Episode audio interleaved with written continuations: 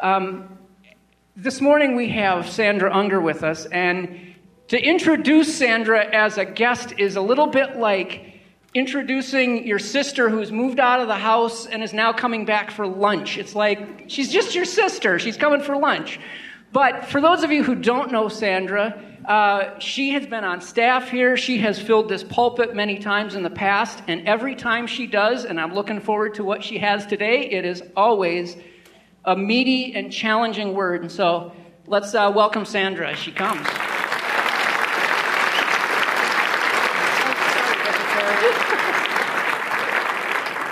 Thanks for having me for lunch. So excited to see what you're going to feed at the end of the service.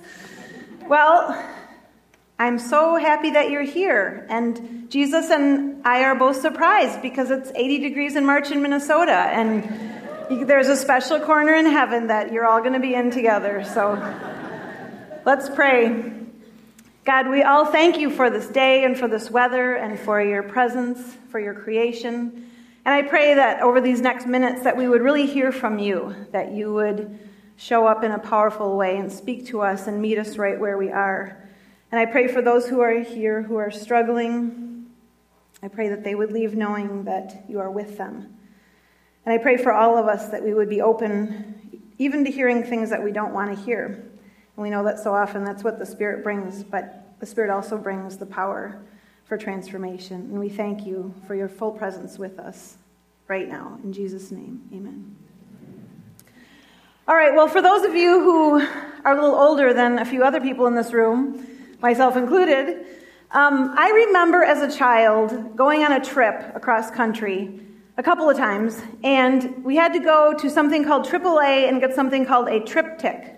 Anyone know what a TripTik is? Yeah, you are old. So we would go in and against the wall of the auto club, they would have maps of the whole United States, and each state would be broken into little pieces, and it would kind of show what road construction was happening, although sometimes it was happening six months ago. Hard to keep those pieces of paper up to date. And you'd walk out with this huge stack of papers about all the states you were going to drive through.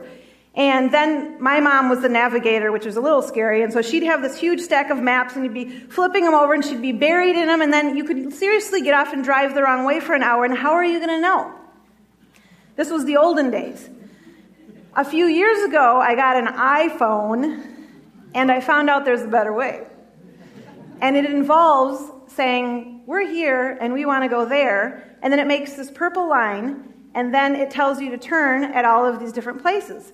So I was excited about this feature and we were going to drive to Michigan where we are from. And even though we've been there a million times, I thought I would put this feature to the test and so I entered in where we were and where we were going, and I noticed this purple, long purple line showed up, and then I noticed as we were driving that there was this little blue dot on the purple line. And the blue dot was moving because the blue dot was us. This is amazing. You, I mean, really? From a TripTik with 5,000 pieces of outdated paper?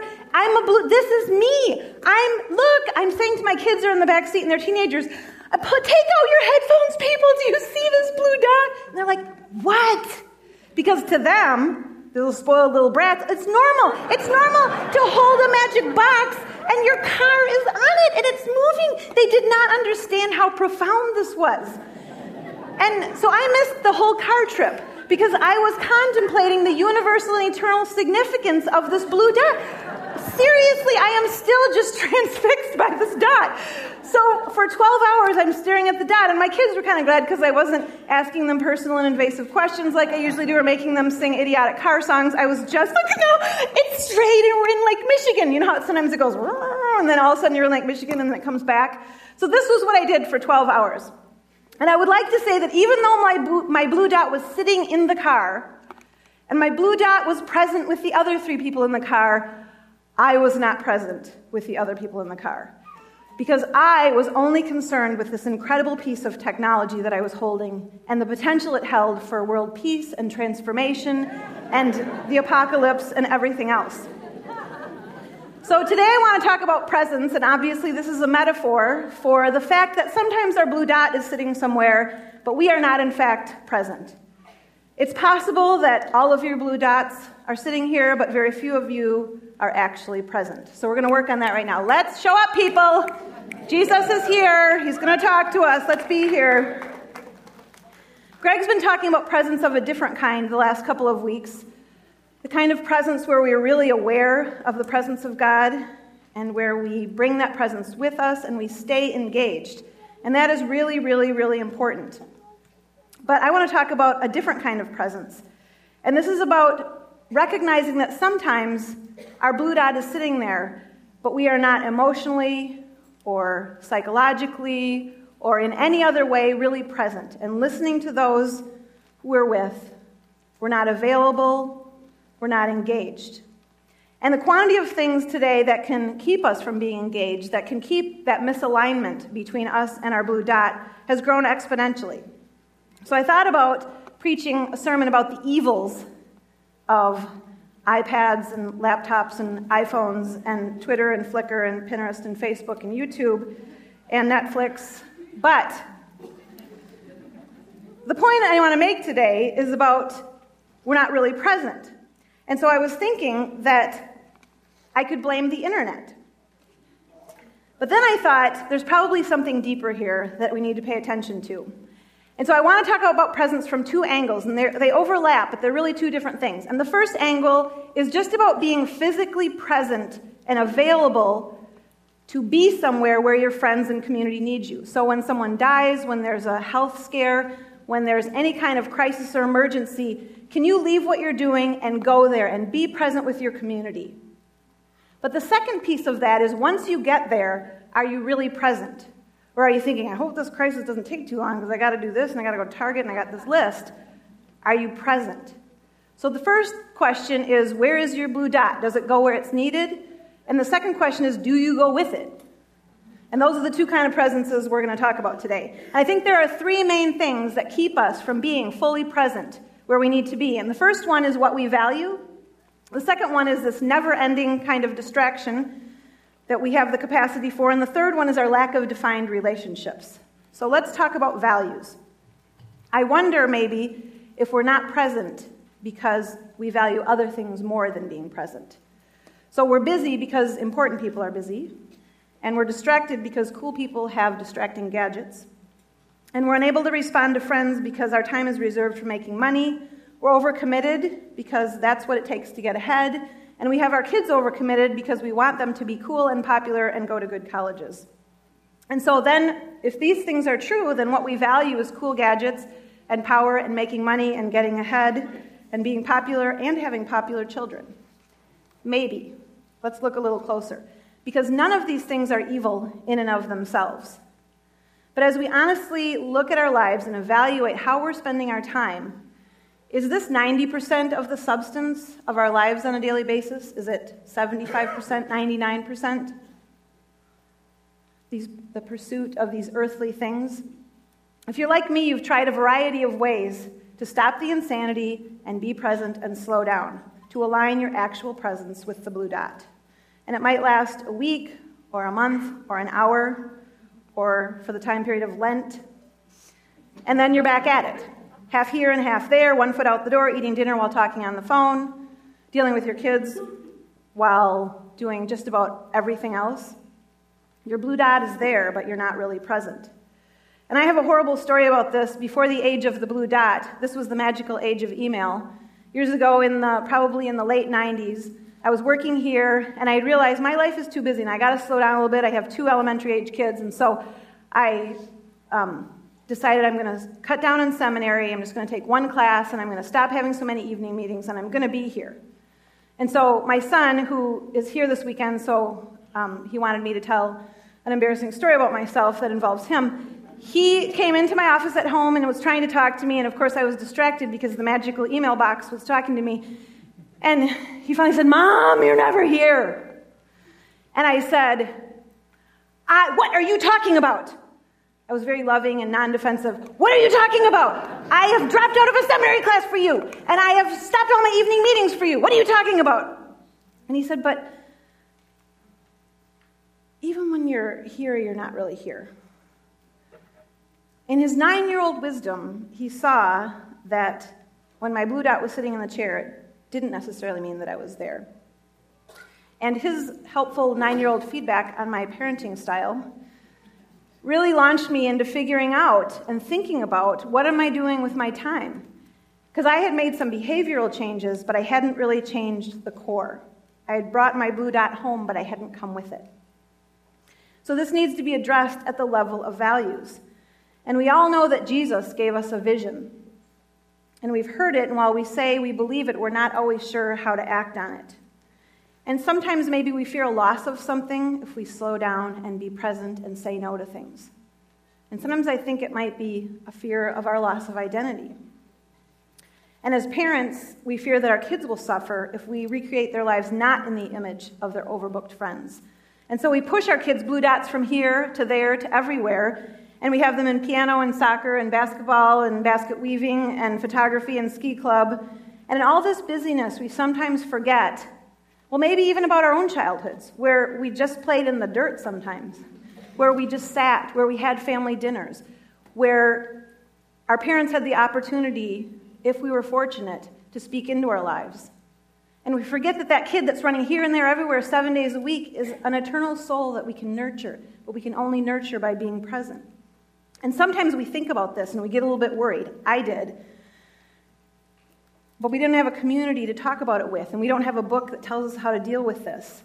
And we don't have a community maybe because our kids are each involved in 49 things and we're involved in 49 things, and we're just hoping that sometime in the future things will slow down and we can get a grasp on it and figure it all out. But that time is not today, and so we just keep running. And our blue dot skitters across the surface, surface of life into the grocery store, to the soccer field, to the basketball, to the school, to work, to home, to McDonald's. And even though we're all in this situation together, we're really all in it together alone. We're blue dots that just frantically pass one another in the night, waving hello. And just changing our schedule does not get at this core issue because, again, it's values. One of the main things that the society in the 21st century that we're immersed in, one of the main things it values is quantity. Big. So we want more houses and more bedrooms and more money and more jobs and more things on our calendar and more sports and on and on and on. And this message comes at us everywhere, all the time. And I, I was reading a book called Common Fire a couple of weeks ago, and I came across a quote that I thought had a lot to say about this. Take a look. Remember always that human need is infinite, and that the number five bears the same relationship to infinity as does the number five million. Therefore, wise persons are going to make conscious decisions that have a qualitative impact on infinity rather than a quantitative one. Well, if you're the kind of person who hears a mathematical term like infinity and your head goes, we're going to talk about this for just a minute. So, infinity means the numbers go on forever. So, when you get to the very, very, very, very highest number you can imagine, then you just add one. and then you add another one, and another one, another one. So, that's what infinity is. It goes on forever, which means in reality, that the number five is just as close to infinity as the number five million. So, what this author is saying is because the level of needs on this planet are infinite, they go on forever and they will go on forever, we cannot make a dent always by trying to deal with quantity all the time. And so, let's be wise and let's dig down deep and let's do something qualitative to impact eternity rather than trying to do something quantitative to impact infinity. It just doesn't work that way. But the question we ask is what is a qualitative impact? If I don't want to just try to do quantity, because there's just so many needs and I can never meet them, and I decide I'm going to do this qualitative thing, well, what would that look like? And how do I make one? And if the need is infinite, how do I decide which need to jump into? If I'm going to let my blue dot sit somewhere for a spell, where would that be? And these questions are so hard that we just decide to go play words with friends instead or watch reality TV, or catch up with our 112 closest Facebook friends, or engage in mafia wars, or put a bird in a slingshot and kill a few pigs. And I know you are out there. we got some angry birds here. And this leads us into our second barrier to being present. There's values, and then there's these ever present distractions. I have some sort of alarming statistics about internet use and such things the average person spends 81 minutes per day on mobile apps, 74 on the web. That's 77 and a half hours per month. There are 500,000 iPhone apps available right now, and there are more than 200, 2.5 million websites that have integrated with Facebook. Users on YouTube spend a total of 2.9 billion billion hours per month. And in case you can't calculate that quickly, that's 326,294 years spent or wasted on YouTube every month. People upload 3,000 images to Flickr. Do you know what Flickr is? It's a site where you share your um, photos. So 3,000 photos every, guess, minute? Minute. I was hoping it was a year. You know, I mean, just, let's just slow down, people. Nope, 3,000 every minute. Twitter ha- handles 1.6 billion queries every day, and Twitter added nearly 55,000 users every single day in 2011. So if you want to be distracted, look around. The opportunities are endless. And really, this is what's really ironic to me. We all feel stressed and overbusy, and we can't commit, and we feel bad saying no to things, and we're overwhelmed, and we don't have enough time to sleep, and we're eating fast food, and we know we should exercise. We're completely overwhelmed, but the stats about the amount of time we spend online show that we are spending the equivalent of two full work weeks every month doing almost nothing surfing the web, playing with apps, playing games. And I'm wondering if we're so busy, why don't we just stop doing that It'd free up a whole lot of time? And author Oliver Burkeman has a theory about this. He says, telling ourselves we're hugely stressed makes us feel important, in demand, and even energized. It also gives us permission to avoid confronting deeper issues. So, distraction is not simply this outside force that we have to deal with, but it's maybe something we actually welcome in. Burkeman continues busyness is a perfect excuse. If you're convinced that you're overstretched and overwhelmed, you're spared the terrifying prospect of actually doing the things and making the changes you want. In other words, it's not that we are so busy we can't be present. Rather, we don't want to be present, and so we're busy. We're not so busy that we can't be present. We don't want to be present, and so we're busy. We say we're busy, and then we spend 15 hours a week on Facebook. So, what does busy even mean? Because we all use the word busy, and most of us, not all of us, most of us are wasting a lot of time doing a lot of unnecessary things. Does it count as busy if we're spending 80 hours a month on the internet? And I'm thinking about this, and I'm thinking, if, I, if my neighbor asked me to move and I was like, oh, I'm too busy to help you move because I got this problem in my neighborhood with these pigs and these birds, and apparently these pigs were stealing the birds' eggs, and so I've got to go round up some birds, and so I'm so sorry I can't help you move. That's not going to go over well. It goes over better if we say, oh, I'm so stressed at work, and we've had some people quit, and I've got to work extra this weekend, and so I can't help you move. But then so we sneak off and we play Angry Birds instead. Maybe, maybe this is happening. We don't want to be present, and so we're busy instead. These, all these things at least partially contribute to the lack of alignment between our blue dot and our real selves. Sometimes I realize that in a stressful world, we need to kick back, we need to surf the web, and we need to fling some birds at some pigs. I realize that. But if you're spending more time with the angry birds than you're spending with your family, then there's a little bit of a problem. Or if all of the time that you're spending with your family also involves the angry birds, also maybe a problem.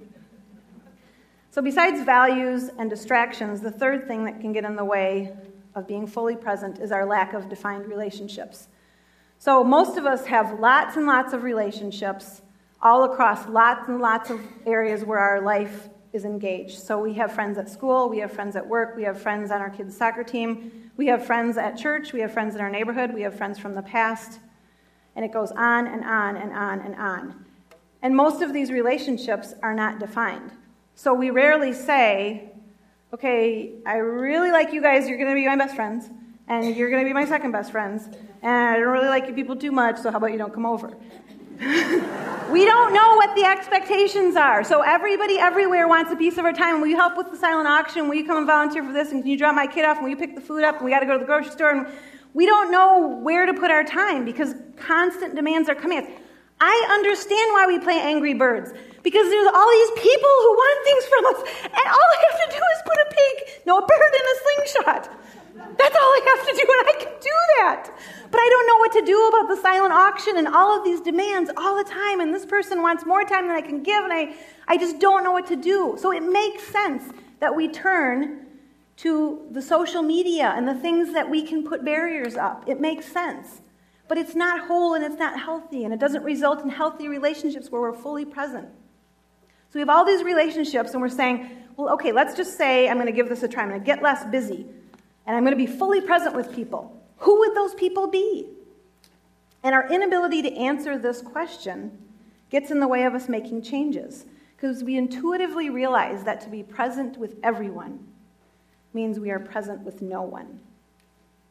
And so here's my answer, and this is going to be very profound. You need to get your pens out. Pick someone! I'm not trying to be flippant because the reality is this is hard work, it's a lifelong endeavor. It takes time to build a relationship deep. You have to resolve conflict, you have to work through issues. It's absolutely incredibly worthwhile, but it takes time, and you just got to jump in. So when I say pick someone, I mean look around in your life at the people that you've spent some time with, people you have an affinity with, maybe people who live near you, and say, let's go deeper. And I should offer the aside that when you pick someone, it needs to be someone who picks you too. Just a word to the wise. I've seen it happen. Greg Boyd can't be everyone's best friend. Let's look at the example of Jesus, because that's just a great place to go for a very profound and a very concrete example. John was called the disciple whom Jesus loved. So we might say John was Jesus' BFF. We might. We probably shouldn't, but we might. And then Jesus was very close with an inner circle of three Peter, James, and John. And then he was very intentional with 12 who were his disciples that he chose. And then as they traveled together, other people would pick up and say, I want to do this too. And so they had other people following along behind them. And then what happened was Jesus would meet the needs that came along. So there would be lepers or grieving parents or people with questions or children or broken people. And he would stop and engage. And I think this is really, really critical, this how Jesus structured this, because it was the community that surrounded him, Jesus in his full humanity, that enabled him to go into the world and face the crowds and the level of needs. So he would go and people would be pulling on him and touching him and wanting healing and grasping after him and following him. And he would meet needs and he would speak and he would heal. And then he would turn back to his 12 and to his 3 and to his 1. And he would get his tank filled and he would turn to his heavenly father and he would get his tank filled and this was the structure that made his ministry possible. And our structure today is just go out and do stuff. Go out and do a whole lot of stuff with a lot of people because there's a qualitative, quantitative problem out here with an infinity number of people, and you better get out there for the kingdom and do it. So we go out there alone and unsupported without the structure of relationships, and everybody wants something, and we fry and we say, forget it, I'm going to play Angry Birds. And that's what's happening. But Jesus showed a whole different way. He had a very solid and intentional structure. This didn't just happen with Jesus. Jesus was modeling how to be fully human. And he showed you need deep relationships, you need people with you in your ministry, and you need people to support you, and you need to spend time with the Father, as Greg has been stressing the last couple of weeks. This is what needs to happen. Now, you might not be clear on how to form relationships like that. After all, we don't all have the relational skills. None of us have the relational skills that Jesus had. But this isn't something that you can do tomorrow. You can't get up on Monday and say, okay, I'm going to put this into action today and we're going to be all set by Tuesday. This is something that is a lifelong journey. It's one of those things that is worth investing all of ourselves in over all of our lives because it's these kind of relationships we were created for. And that brings us back to the question of values because we always have time for what we want to do, pretty much. We make time for the things that are important. So it's possible that we don't want, we don't think we want relationships like this, or we're scared of it, so we find other things to do. But I really believe that these kind of relationships are what our heart values most of all. It's what we desire. Even if we don't know it, these are the kind of relationships that we're created for, where we're fully present. We're going to watch a video um, today about a man who, through some really difficult times in his life, has challenged people to think deeply about the meaning of presence. Take a look. Because of copyright restrictions, we are unable to include this video in our sermon downloads. However, you can go to www.flannel.org and search for My Garden and watch the video for $1. Yep.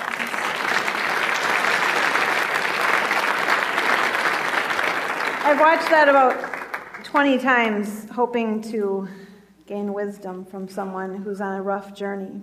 But I just wonder do we have to get a terminal disease to learn this? So let me throw out this vision. We gather a little community around us, and hopefully they don't all look just like us, and hopefully they don't all think just like us.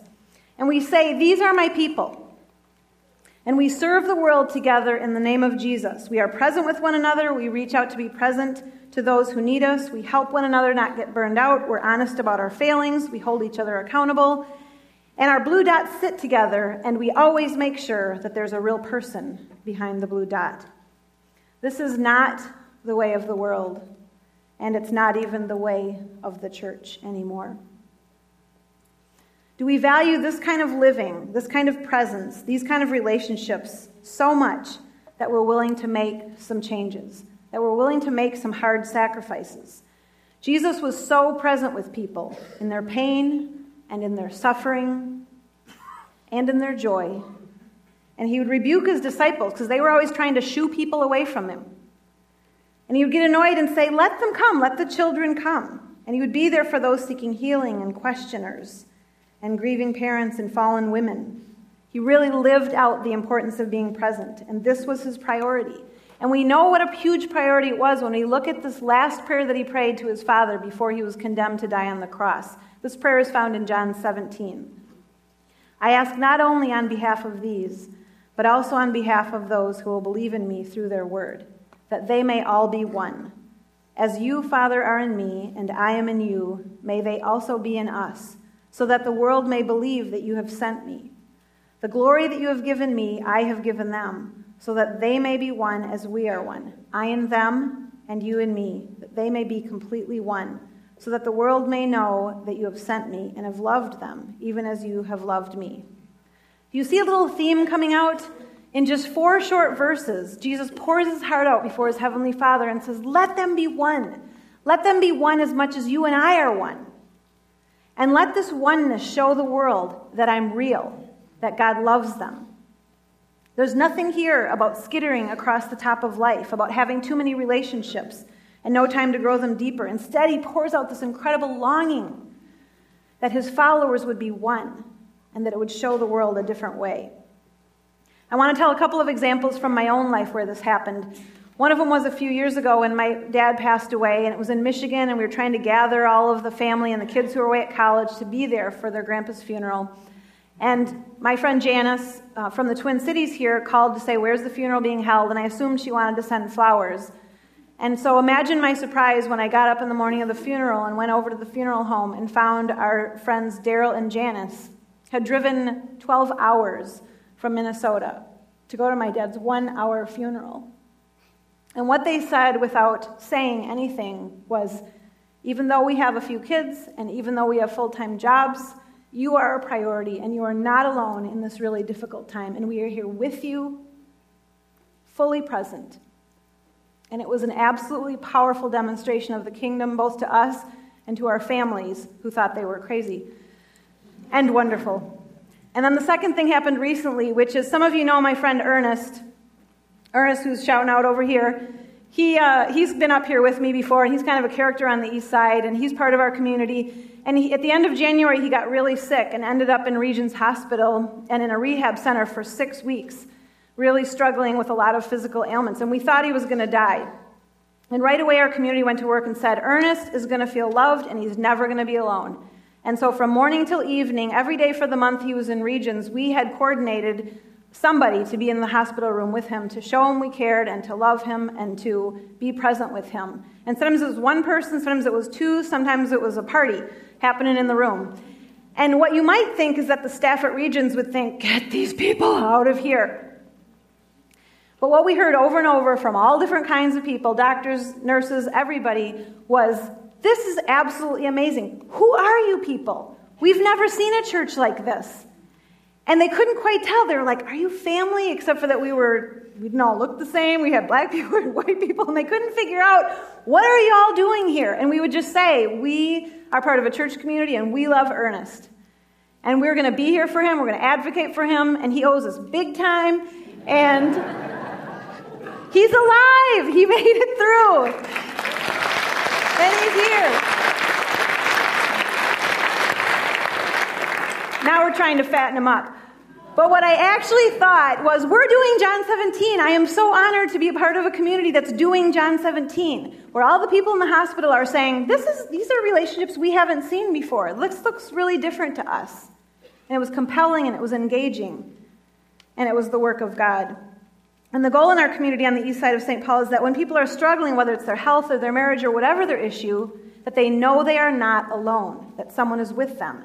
And the other thing we try to model is not only do they know they're not alone, but they have a place to come and say, I'm struggling. Our marriage is difficult. I'm struggling with drugs. I'm struggling with drinking. Things aren't going well at our house.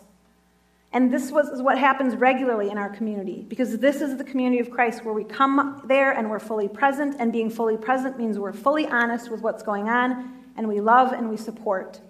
That's the goal. We're not perfect, that's the goal.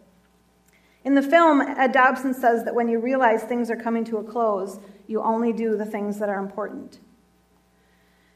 And what this film makes me ask is what if we only did the things that are important all the time and not just when we're dying? Again, there are an infinite number of things to be done, and we need to focus on quality and not quantity. And this likely requires that we say no to good things. For everything that I say yes to, I say no to other things. And it's not because I'm busy. This is what people always think. You're busy. I don't want to bother you. But it's because I'm committed to not being busy and frantic and overstressed and overbooked. Because if I'm busy and I'm frantic and I'm overstressed and I'm overbooked, then when Ernest goes in Regions Hospital, I can't be present. And when someone's having a marriage problem and needs help, I can't be present. And someone, when someone needs a listening ear, I can't be present. And so our community of 1 and 3 and 12 on the east side of St. Paul tries to say, let's structure our lives such that we're not frantic and busy and crazy, so that when there's a need, we can respond. That's the goal. Again, we're all on a journey. And for those of you who know me, you know I'm a person of distraction. I, I, was trying to read a book while I was preaching last night, but some people noticed.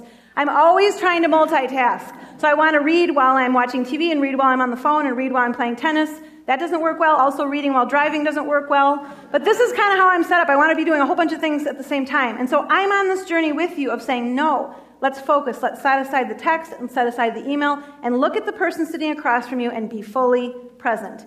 This is the calling, this is the journey.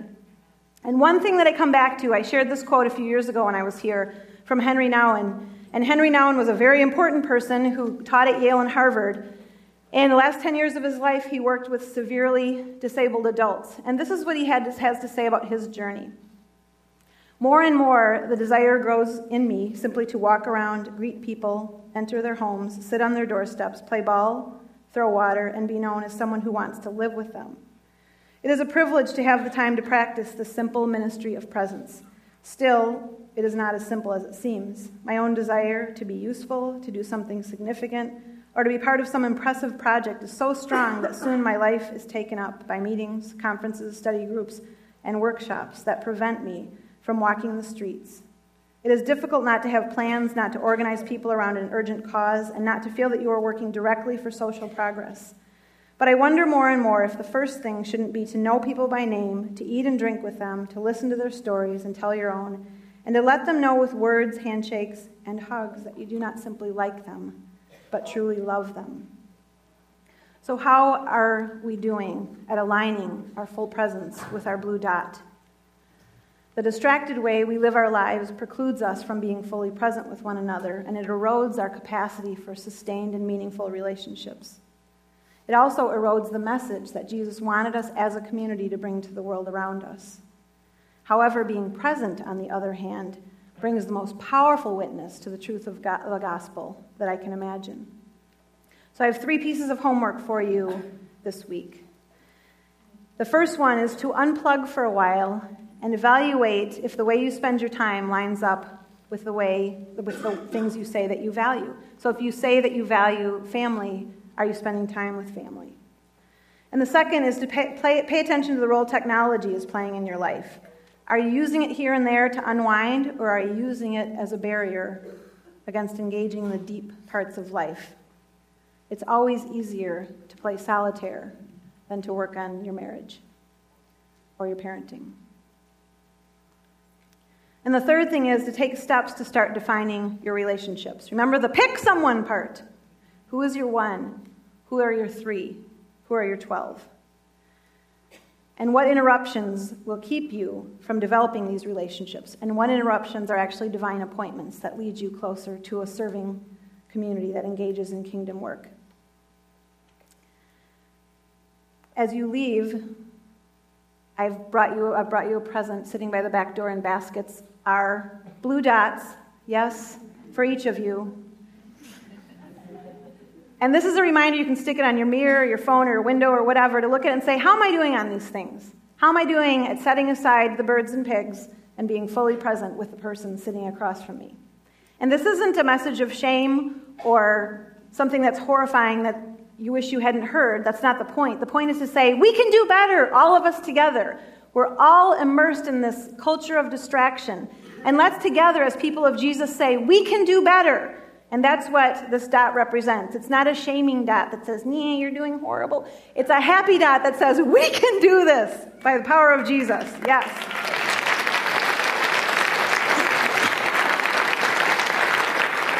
I'm going to close this in prayer, but I want to remind you that there's prayer warriors up here at the front um, if you need prayer for anything. And also visit the AWOL missions table and help them get that $3,000 house built.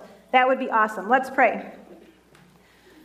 God, we thank you for this opportunity for transformation.